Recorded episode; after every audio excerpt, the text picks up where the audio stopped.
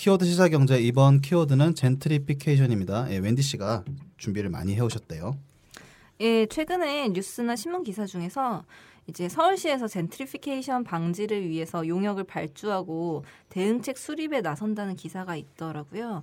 어, 그래서 이제 좀 이런 부분에 대해서 관심이 많아서 제 개인적으로 어, 이런 용역을 하면은 이런 업무를 하면 좀 재미가 있겠다. 되게 그런 생각이 들었고 그리고 개인적으로도 몇 가지 사, 뭐 일이 있어서 좀 준비를 해봤습니다. 최근에 이런 젠트리피케이션 현상을 억제하거나 방지하기 위해서 서울시뿐만 아니라 각 구청이나 지방자치에서도 별도로 용역을 발주하고 별도로 각 지자체 조례로 대책을 마련하고 있다라는 기사도 많이 보이고 있어서 주제로 선정을 했습니다. 예, 그러면 좀 더 내용을 발전시키기 전에 우선 애청자분들한테 이게 좀 합성어 같은데 젠트리피케이션 뜻에 대해서 좀 설명을 해주시죠. 예, 젠트리피케이션이란 어, 임대료가 저렴한 구도심에 어, 작가나 음악인, 창작 활동인 같은 문화 예술인들이 스튜디오, 공방, 갤러리, 카페 등을 운영을 하면서 어, 점차 임대료가 높아지고 이에 따라서 문화 예술인 집단과 원주민이 쫓겨나는 현상을 말합니다. 우리나라에서는 삼청동, 북촌, 신사동 가로수길, 홍대, 상수동, 이태원 경리단길, 합정동, 연남동, 망원동 등 지금 생각난 것만 해도 굉장히 많은데요. 이런 동네들이 해당을 합니다. 음, 예. 최근에 국립어국어원에서 젠트리피케이션을 둥지 내몰림으로 제안했다는 뉴스를 봤어요. 어, 국립국어원에서는 구도심이 번성해 중산층 이상의 사람들이 몰리면서 임대료가 오르고 원주민이 내몰린 현상으로 정의하더라고요.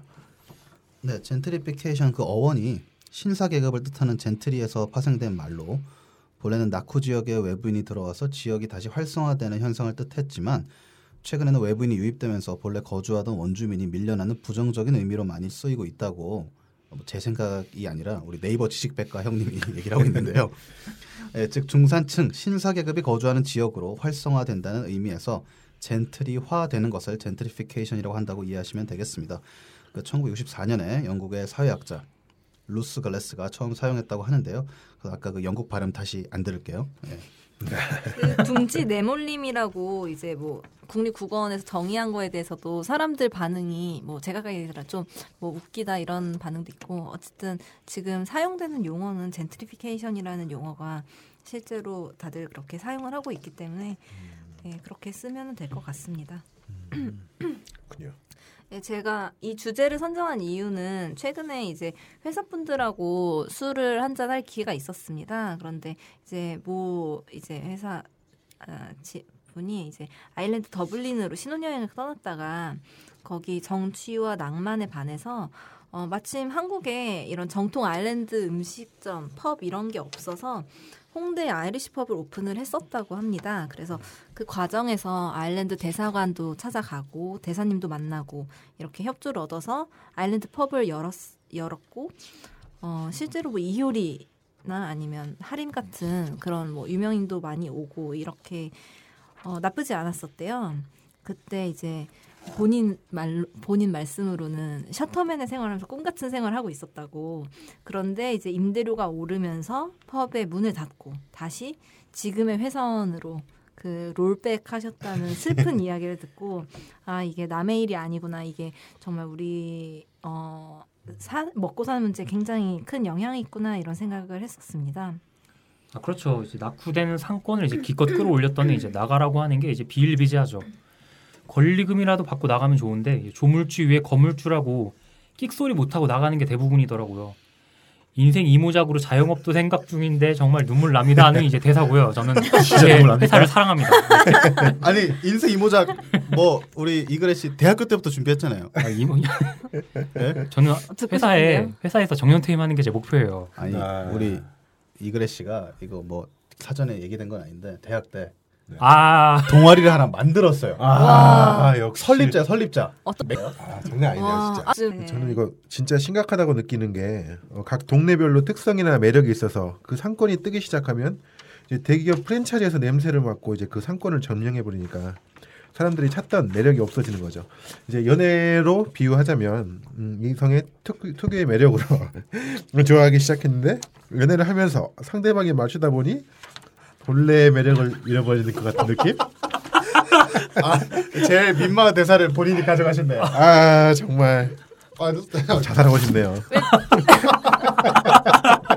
왜 근데 그런 경험들 다들 있지 않아요? 아, 없습니다. 잠깐만. 없어요? 점장님은 보통 어, 뭐 어떤 특유의 매력에 넘어가나요? 어 저는 그냥 예쁨? 아 귀엽고 그냥- 작은 사람 좋아하잖아요. 저는 귀엽고 작은 사람 좋아. 작다의 아. 기준이 어느 정도죠? 120? 120. 뭐 120. 안 만나봐서 모르겠네요. 120. 뭐? 그러니까 작고 귀엽다의 기준이 그래도 약간 어, 그렇죠. 뭐 한 155에서 160. 한 165 사이 이 정도. 아. 아, 왜 165는 아 너무 크긴 하네. 163? 4? 165는 그 본인 후배 키잖아요. 아, 그거, 그거 좀 빼줘요. 아 예, 그러니까요. 그러네. 그리고 아, 귀엽다는 거는 뭐 말투 아니면 어떤 뭐 이렇게 아, 그냥 좀 약간 이렇게 귀염 귀염? 한 품에 쏙 들어오는. 아!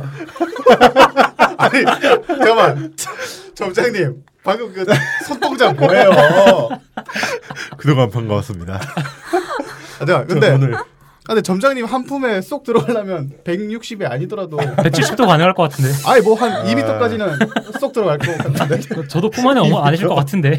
어 저도 역- 지금 2m라는 거예요? 아, 쉽지 아, 않더라고요. 이게- 170부터 힘들어요. 그래 170부터 쏙 안 들어와요? 아, 쏙안와 들어오더라고요. 경험이 아 그러니까 키 그 센치별로 다 이렇게 한번 안아봤어요?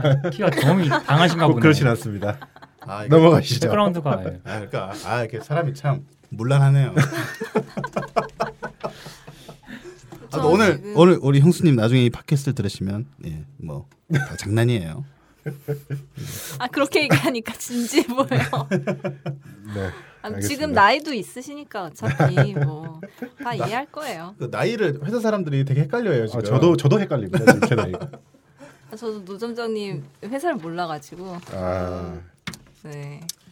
이게 그렇군요. 그렇게 이제 특유 매력이 없어져서 이제 사람들 유입이 떨어지는 현상을 문화 백화 현상이라고 부르더라고요. 음.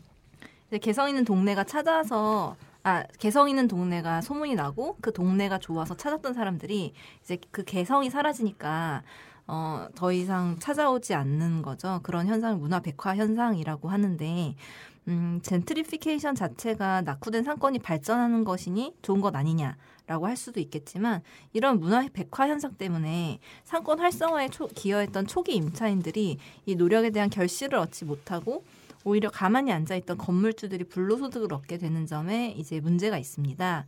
어, 이는 도시 도심 재개발이나 기반 시설 리뉴얼 등과 같은 도시 정책들을 추진할 때 불가피하게 발생되는 사회적 비용으로 인식을 하고 있지만 이제 소득 중하위 계층들이 상대적으로 더 민감하게 영향을 받기 때문에 어, 요즘 우리 사회에서 많이 민감하게 반응하는 그런 기회 불평등, 주거질의 불균형, 소득 양극화라는 현상들의 아이콘으로 자리 잡게 되었습니다. 그런데 이렇게 부정적인 의미로만 사용되는 것은 아니고 어, 미국에서는 긍정적인 영향이 있다는 연구가 있습니다.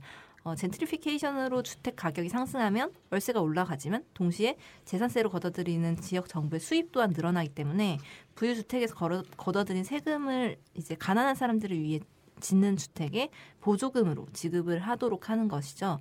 그렇기 때문에 주택 가격이 상승하면 이런 세금이 늘어나기 때문에 궁극적으로는 어, 가난한 사람들에게 도움이 된다라는 시각이 있습니다. 하지만 또 다른 연구에서는 어, 이렇게 임대료가 상승하는 것이 시가 그만큼 잠재 거주자들에게 더욱 매력적으로 비친다는 의미이고 이는 더 많은 경제적 기회를 장, 창출하기 때문에 이것을 적절한 분배 정책을 통해서 음, 이 경제적 기회를 통한 과실이 저소득층에게 이어지도록 하여야 한다라고 하는데 이게 미국은 잘 되고 있는데 우리나라는 그게 잘 되지 못하고 있는 것이 현실입니다.